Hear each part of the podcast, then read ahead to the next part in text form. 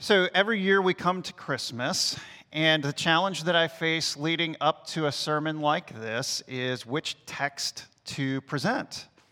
There are several Christmas passages. Obviously, you have the passage from Luke, you have the passage from Matthew, you have a bunch of prophecies from the Old Testament, you have other texts, especially in the epistles, that talk about Jesus' coming. Um, this year we're returning to Luke 2, and I say returning because last year we went through Luke 2 as well. Uh, the reason why I'm coming back to this passage is because I don't want to assume that everyone here would know the Christmas story. And so it's right for us, uh, whether you don't know it or whether you do know it, to review it over again. Then we'll move to another text in the second part of the sermon. But let's move into the story, Luke chapter 2. In verse 1, we are introduced to a name that we're all familiar with, especially as you think about your history classes. His name is Caesar Augustus. He was the Roman emperor between 27 BC and 14 AD. Uh, he was the first Roman emperor who came along and was attributed with divine or divinity. Um, people worshiped him. All around the Mediterranean world, he was a well known individual. And Luke, who is recording this for us, he, he knew who Caesar Augustus was as well. And so he takes us to a specific time in Augustus's reign the time when Augustus wanted everyone in the empire to be counted. It says that he declared that everyone be registered. And the reason for this is more than likely that, among other things, the counting and the registration of people across the empire was a good opportunity for Caesar to say, hmm, you need to be taxed. I'll take your money. So everyone is going to be registered. Luke also introduces us to another figure, somebody who is in power or soon to be in power, and his name is Quirinius, who is to be the governor of Syria. Quirinius was a very capable, well known leader at the time. He had spent several different years and several different stints in the Roman Empire, leading in different places where Caesar had placed him. And the question is in verses 1 and 2 why is Luke starting out with these well known figures, at least well known to his original audience? I think that Luke is not only giving us a time in history, but I think he's also presenting earthly kings in contrast to whom Jesus is going to be. The story continues, and we're introduced to a new character. His name is Joseph. Luke tells us that Joseph is from the area of Galilee, specifically from a small town called Nazareth. Now, just to compare Nazareth to a town today, how many of you know about the town Elbridge, Michigan? Can I see your hands? Some of you know, some of you do, about, I see just maybe five or six hands. Elbridge is a town that is just west of Hart to the north of us. It boasts a population of 911 people, and it seems to be known for practically nothing. That's Nazareth.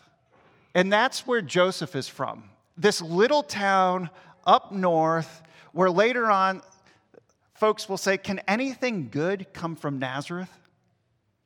Joseph, he needs to make a trip from Nazareth. He needs to travel south approximately 90 miles to the village of Bethlehem because the decree from Augustus is that you have to go to the hometown, basically where your family comes from. For Joseph, that's Bethlehem. Now, Bethlehem is approximately 90 miles south of Nazareth, which means that it would have taken Joseph and Mary four days walking about 22 miles per day.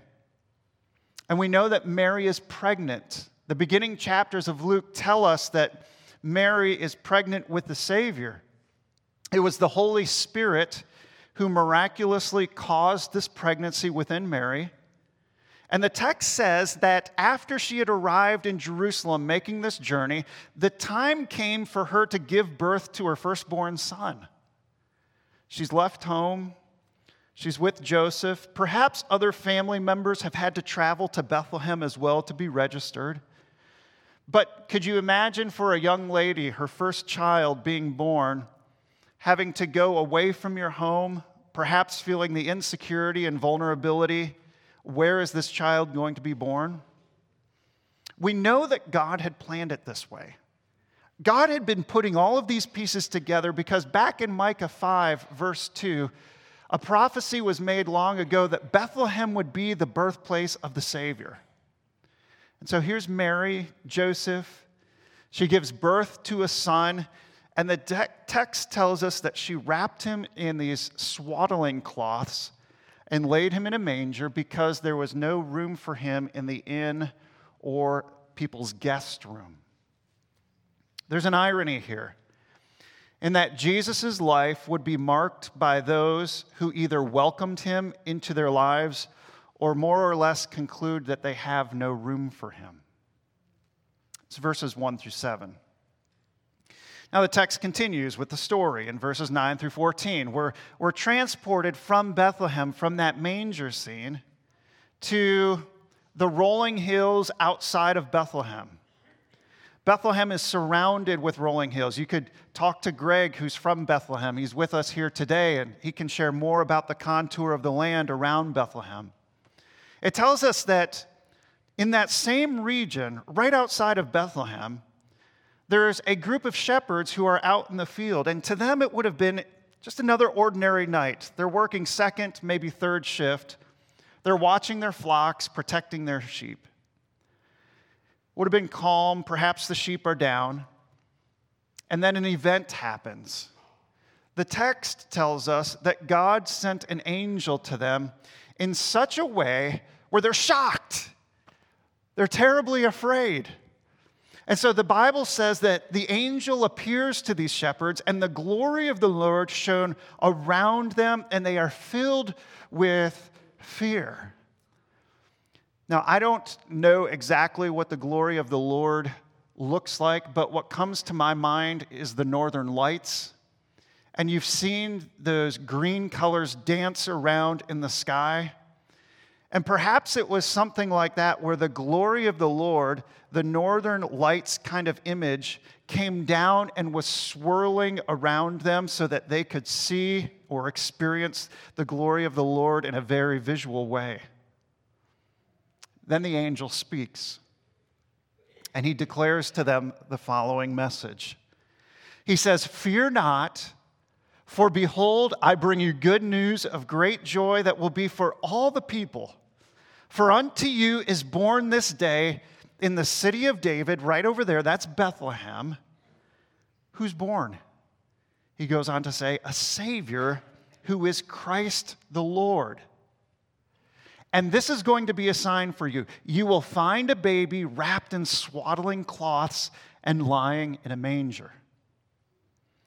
And so, at that very moment, while the angel is speaking to them, God sends a host, a heavenly host of angels, and they are saying and praising God with these words Glory to God in the highest, and on earth peace among those with whom he is pleased. You can put yourself out there in the darkness and the field and let your imagination run with the glory of the Lord shining, the angel speaking, and a multitude of heavenly hosts now praising God with those words.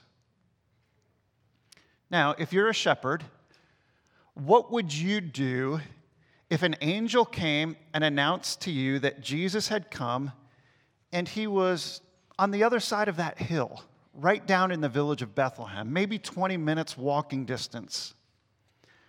What would you do? How would you respond to that news? Well, the shepherds, they had no question in their mind. They were ready to go into Bethlehem, and in their words, they have to see this thing that has happened, which the Lord has made known to us. And so they made great haste and went to go see the Savior who had been born. Now, I want to just pause there for a second. The response of the shepherds to the spectacular news that Jesus is born is a response of belief. They had not seen the Savior, they had only heard of him. They were told where to find him. And if you're looking at Christianity, kind of like I look at a used car, I go up, I kind of study it for a little bit. I wonder, is this thing going to work for me or is it a lemon?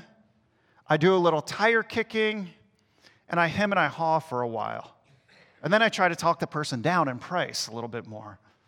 But if you're looking at Christianity kind of like I look at a used car, here is what you can do you can come to the Savior, you can examine the Savior, you can see who He is by just opening up the Word of God that we've been given and get to know Him more. Move towards the Scriptures with a faith or a desire, expecting to find Him there. That's what the shepherds are doing. They're moving towards Jesus. In verses 16 and 17, they find Mary and Joseph and they see the baby lying in a manger. Now, what do you think Mary and Joseph would have thought when these shepherds show up at this manger scene?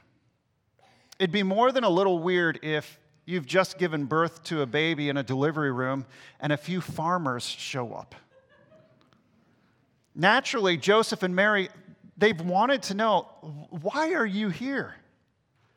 And so the shepherds tell them, having seen the manger, having seen the baby, they tell Mary and Joseph and whoever else may be there what happened. The angels came and told us that this is Christ, the Lord, the Savior whom we've been waiting for. This was yet another sign that Mary's son was the Savior.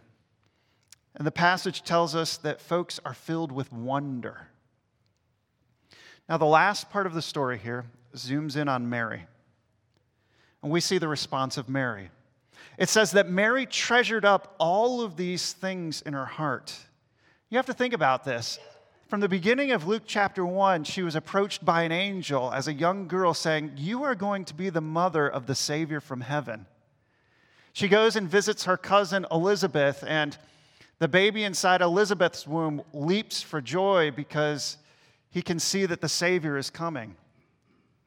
You know, Zechariah, he goes mute because he wouldn't believe that his wife is going to be preg- pregnant with the, the messenger who's going to prepare the way for Jesus. Mary's journey down to Bethlehem with Joseph has this baby. The shepherds are coming in saying, The angels have told us that you are giving birth to the Savior. And so the text says that she is treasuring all of these things in her heart, treasuring them kind of like gold, but they're not gold. They're moments, they're events that are taking place. And she's saying, These are so precious to me. And again, here's an insight the message of Jesus and accepting Him as your Savior is going to be a treasure for those who lay hold of Him. Not only does Mary treasure all of these things in her heart, but verse 19 says that she pondered what had taken place. In other words, she can't fully understand it. And I just want to share this that Christ is the treasure, and yet, as you hold the treasure in your heart and in your life, you won't fully understand everything from A to Z about who Christ is. That's okay. I don't understand everything about the car, but I treasure the car and I begin to ponder more and more what is under the hood? How does this thing work? I can't understand it all, but I'm going to lay hold of what I do understand. Faith isn't the ability to understand everything, faith is believing in what you do hear and those things that you can understand. And here's what we understand a Savior has been born.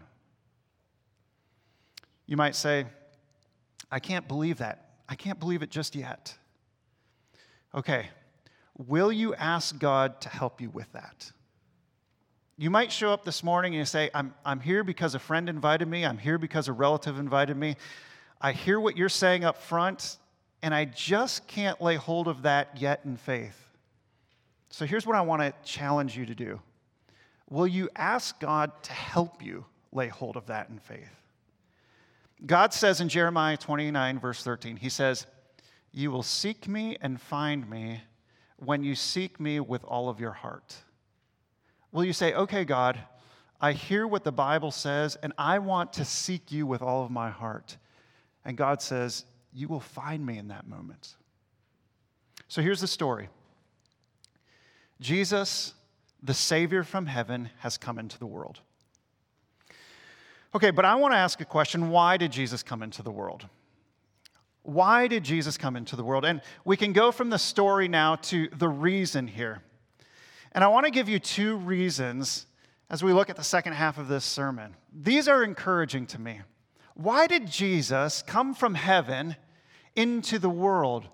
Reason number one is Jesus came to call sinners. Jesus came to call sinners.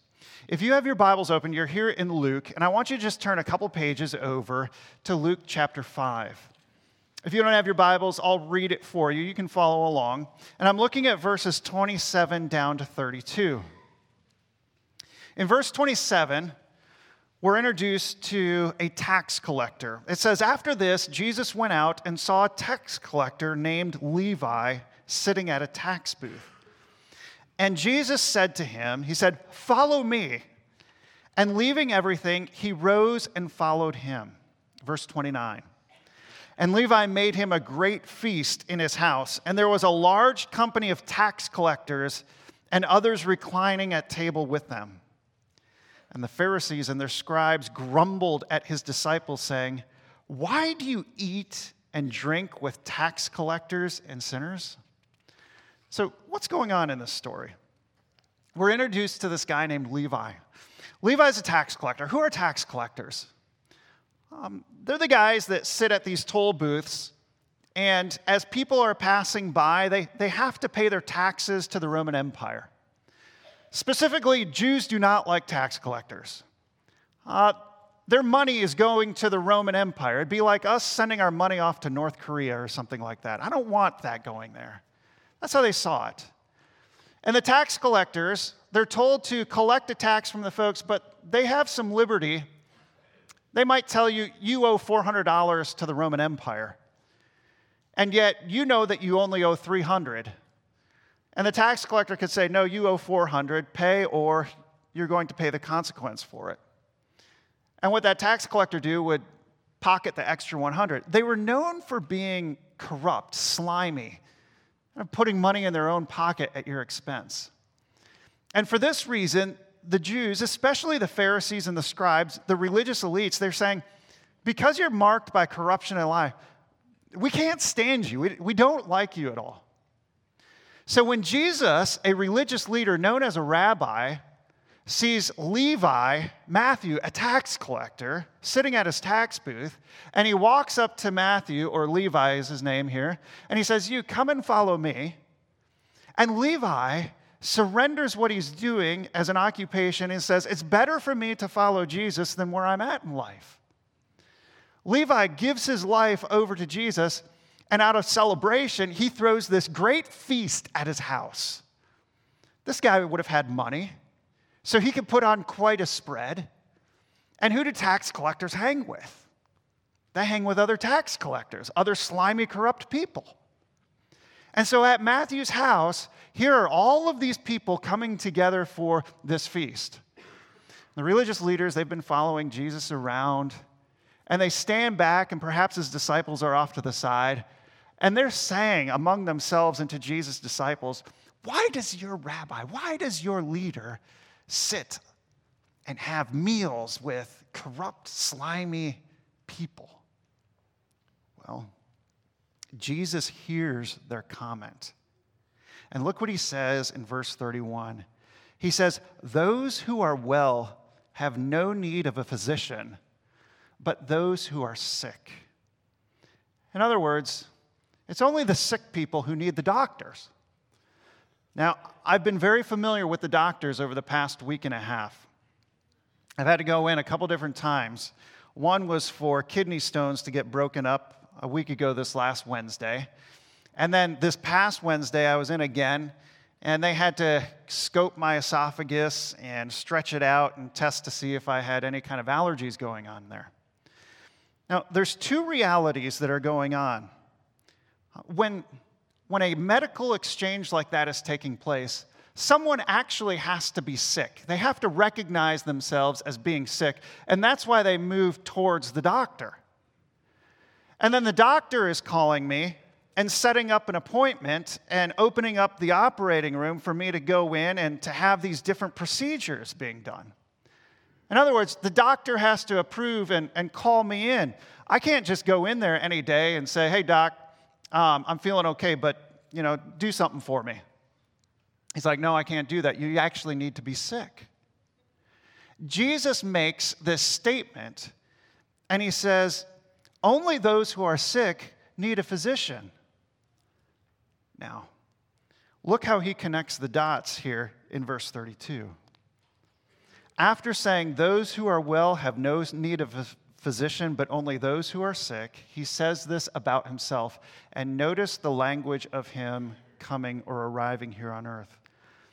He says, I have not come to call the righteous, but I have come to call sinners to repentance.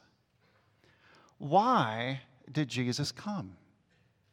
Jesus came to extend a call. He came to call specifically those who see themselves as sinners, which is really good news for all of us. If you can see that you have broken God's law and committed acts or just one act of sin against God, Jesus came into the world not to raise his nose up and banish you and push you away like the Pharisees do, or even like some religions with sort of judgmental perspectives of others saying, we have to separate ourselves from you because you make us unclean. Jesus wasn't doing that at all. What he was doing is coming in on a mission saying, I'm looking for sinners. I'm looking for those who are sick because they need a physician. So, if you have lied to your wife or husband this year, if you have coveted something this past week, if you've committed adulterous acts or had adulterous thoughts, or desired something or someone more than you've desired God, here's the good news Jesus came as a Savior not to stick his face up and walk past you and banish you. He came into the world to call sinners like you and me to himself because he's the great physician who saves us from our sins. It was Matthew's gospel where the angel came to Joseph and he said, You will name him Jesus. Why? Because Jesus means salvation, for he will save his people from their sins. There are certain sicknesses and illnesses that doctors can't touch. They, they can't get to it, they can't heal them. And the patient goes away feeling helpless, perhaps hopeless. But there is never any sin or amount of sin that you have committed, friend, that you can't come to Jesus with and be completely forgiven. To put it positively, Jesus can forgive any and every sin that you have ever committed. And right now, he is calling sinners to himself for the purpose of spiritual healing, healing us from our sins. Question is, how do you respond to that call? The same way Levi did. Jesus came up to him, called him to himself, Come, follow me, follow me. And Levi had an opportunity right there. Nope, I'm not going to follow you. I'm going to stay right here because this is the path, this is the life for me. Or he could turn from where he was going in life and saying, Okay, that no longer controls my life, but you control my life. And I am going to, in faith, follow you with my life. I'm surrendering to you, Lord. That's what it is to respond to the call of Jesus. Acts 16, verse 31, Jesus said this, or the Apostle Paul said this, I'm sorry, believe on the Lord Jesus Christ, and you will be saved. So you might be here as a non Christian. Jesus is calling. He came into the world to call us to himself for the forgiveness of sins. And so, Christian, as you look at this past year, I hope you've had a wonderful year. But there might be times where you look at this last year and say, man, there were some real low moments.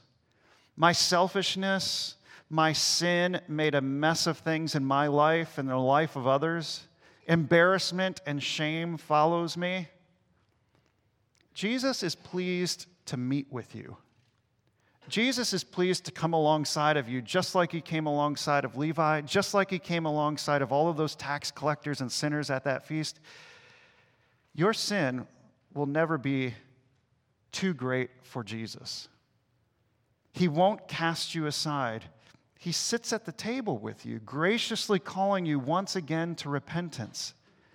Jesus came into the world to call you to himself. Not only did Jesus come to call sinners to himself, but secondly, Jesus came to secure sinners. He came to secure those who would trust in him. I'm going to go in my Bible to John chapter 6, verse 48. The language of coming is here once again. Why did Jesus come? Here's the text John 6. John 6, verse 38. Jesus says this For I have come down from heaven. And there's the language again I have come. I have come down from heaven why? Not to do my own will, but to do the will of him who sent me. There's the language again that Jesus has come. And he's coming to do the will of the Father. What is the will of the Father? He continues. And this is the will of him who sent me, that I should lose nothing of all that he has given me, but raise it up on the last day. For this is the will of my Father, that everyone who looks on the Son and believes in him should have eternal life, and I will raise him up on the last day. God's will is that if you look or believe or respond to the call of God the Son, Jesus, if you respond to the call with faith, you will have eternal life, and your eternal life is secure because Jesus will raise you up on the last day. That's the Father's will. And Jesus is saying, I've come to do the will of the Father. Now, the phrase that catches my attention is that he's going to lose nothing or no one that the Father has given to him. And the question that comes to my mind is how is it that the coming of Jesus secures people who have believed in him, and how will they be raised up on the last day? How is it that Jesus secures us? Now, you might be able to find multiple answers throughout the text of Scripture, but I want to just point our attention to one other passage and we'll land the plane. John chapter 10. Jesus says this in verses 9 and following. He says, I am the door. If anyone enters by me, he will be saved. The thief comes only to steal and kill and destroy. I came that they may have life and have it abundantly. Again, you notice the language of, I have come for this reason. And then he says, I am the good shepherd. The good shepherd lays his life down for the sheep. Now, there are arguments that can be traced from beginning to end, and there are arguments that can be traced from end to beginning. Let's just walk backwards through this text. If you can leave it up there on the screen for us, Scott, that might help a few. He laid down his life for you. You can see that in that last phrase. The good shepherd lays down his life for the sheep. That's what Jesus has done. He willingly went to the cross and he took the judgment upon himself that we deserve for our sins. He laid down his life for the sheep. If you keep working backwards, that's what makes him the good shepherd. The good shepherd has laid his life down for the sheep. And his life for you is given so that you might have life abundantly. You can only have this life and be saved if you come to Jesus as your shepherd and enter into his flock. And what Jesus is saying is, I have come to lay down my life so that these folks, my flock, can have life abundantly. Throughout this chapter or section here, Jesus is using the imagery of himself being a shepherd. Sheep need to be brought into a pen or a pasture where they can be secure. In Jesus' time, most of these pastures would have fences that were built up by stones that they would have pulled out of their fields. And then over the course of years, these stones are lined in walls, kind of like what you might expect to see in Scotland, where you see those stone walls running up and down the hills. This is what's happening in Jesus' time. And sheep are going to come into the safe pasture here where they can graze on the grass and be protected. But there's a door. And that door has to be guarded, or else a thief can come in or a lion can come in. So I know that some of you are normally in junior church this morning, but you're here this morning. So let's think of a shepherd for just a moment. And he has a number of sheep and he has welcomed them into this pasture. And there's the door. And what Jesus is saying is a shepherd has to stand at the door to protect his sheep from the thief that comes or a wild animal that comes. So let your mind wander a little bit. Let's say the lion is prowling around, and there's the shepherd. This shepherd is so great and so strong he's holding a machine gun in his hands. And he will not let any lion come close to his sheep. He protects them. He's greater and stronger than the lion because those sheep belong to him. They won't be stolen, they won't be taken away. He's laid claim of them, they belong to him, and he will protect them effectively. Jesus says, We are the sheep. We belong to Him. And we're wrapped up in the security because of His strength that is greater than sin. And so Jesus can say later on in John chapter 10, verses 28 and 30, He says, I have given them eternal life. They will never perish, and no one will snatch them out of my hand. My Father who has given them to me is greater than all, and no one is able to snatch them out of the Father's hand. I and the Father are one. Jesus came to secure your salvation.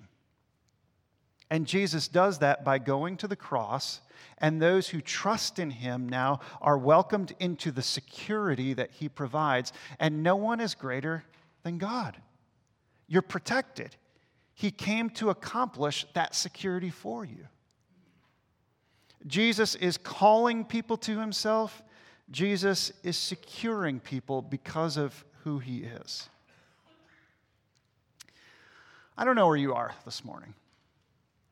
Um, some of you might be coming in with various struggles this past week, this past year, your life. Some of you may be coming in this morning and you're confident in who Jesus is.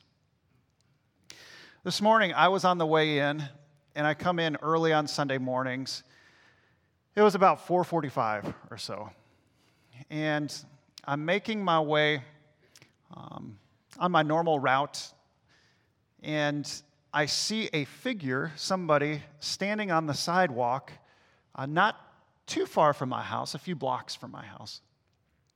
And I turn the corner. It's dark, it's foggy, as you saw this morning.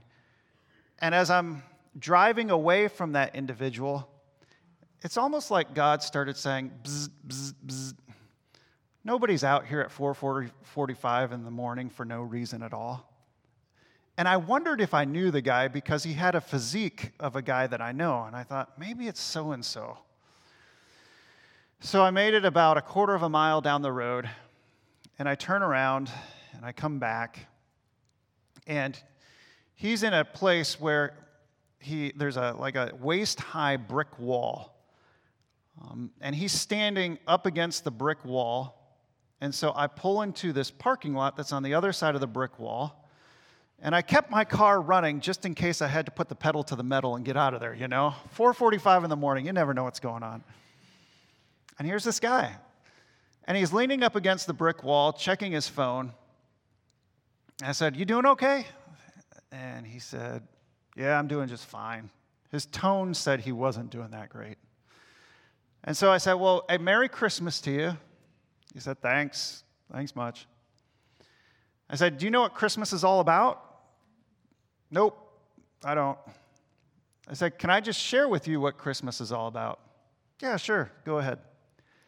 So I said, The story of Christmas is that God loves you. And He sent His Son into the world as a gift of love to take your sins upon Himself and told him, I'm a mess. I'm a sinful mess, and I need something to happen with my sin, or else I'm doomed. And there's Jesus, the Savior, who came and willfully surrendered his life so that our sins could be placed upon him. He's like, okay, thank you. All right, Merry Christmas. I'm out of there. I was about a quarter mile back down the road, and I'm thinking to myself, why is this guy out in the morning, 445? Nobody else is out. And then a thought occurred to me. He wasn't walking anywhere, he was standing there, and he was facing the alcohol store. And I thought to myself, this guy is probably hurting, aching from what's taken place. And maybe he's just waiting for that place to open up so that he could sort of drown his sorrows or whatever's going on in his life. Now, there's more than just alcohol in the alcohol store. I can't say this for sure that he was there for that. There's eggs, there's milk, there's pop. It's a gas station right there by our house. And, but I drove away and I thought, if he's there because he's hurting and he just wants to mask his hurt with a substance, Maybe that's his case. He'll drink the alcohol, he'll get numb for a while, he'll feel good, and then the alcohol goes away, and he still has the same problems, the same junk, the same stuff that drove him there. And I just wanted him to know more than anything that there's something greater than the liquor that's going to numb him. Again, I don't know if he's there for that or not. It was just the thought process that occurred to me. And then I just started making connections. We all kind of have those moments, don't we? We all have those kind of moments where we look at our past, we look at what's taken place, and we're saying, man, I'm ashamed of that. Or, man, I feel lonely. Or, I feel isolated. I feel like nobody cares and I'm worthless. How do I make this feeling go away? Well, I can turn to those things. Or I can hear Jesus calling, saying, Nate, I know that you're struggling. I know that you've committed all kinds of sin. I know that you feel shameful. I know that you feel embarrassed. I know that you feel worthless. I'm the physician who has come. You're sick. And I'm inviting you to come to me. And I'm not just going to numb what's happened in the past. What I'm going to do is I'm going to be a shepherd who walks with you and cares for you. I'm going to love you and I'm going to secure you and I'm going to protect you. Will you come to me? Will you believe me? Will you have a relationship with me? And as we look at this time of year, this is what Christmas is about. Jesus has come to call sinners and I'm one of them. He's come to call sinners. We're all one of them. And He's not there thumbing His nose up at us. He's there saying, I'm ready to have a meal with you. I'm ready to sit with you. I'm ready to have fellowship with you. I'm ready to be your friend, and I will be your Savior. Will you trust me? And I will secure you all the way to the end so that you might have eternal life. This Christmas, with all the celebrations going on, the gifts being exchanged, the downtime, remember that Jesus came to call you to himself. He loves you, sinner. And if you have responded to him in faith, his death on the cross has bought you. And now you are forever guarded. You're safe in the hands of Jesus. He will secure you all the way to the end. I think if Jesus were here and you were receiving that gift, he'd say something like, I love you and Merry Christmas. Let's pray.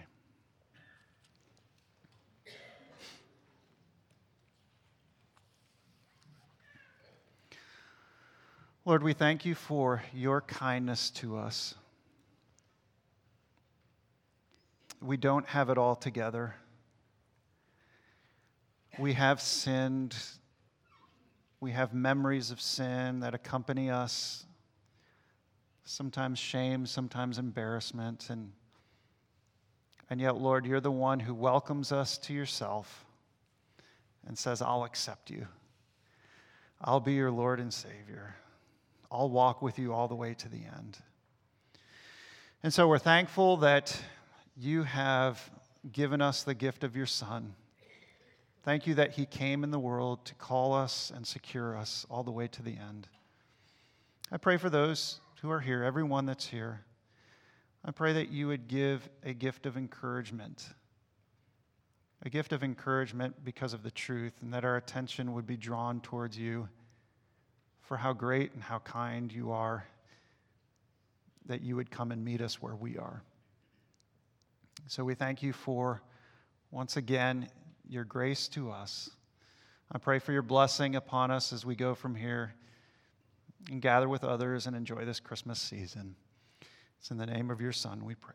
Amen.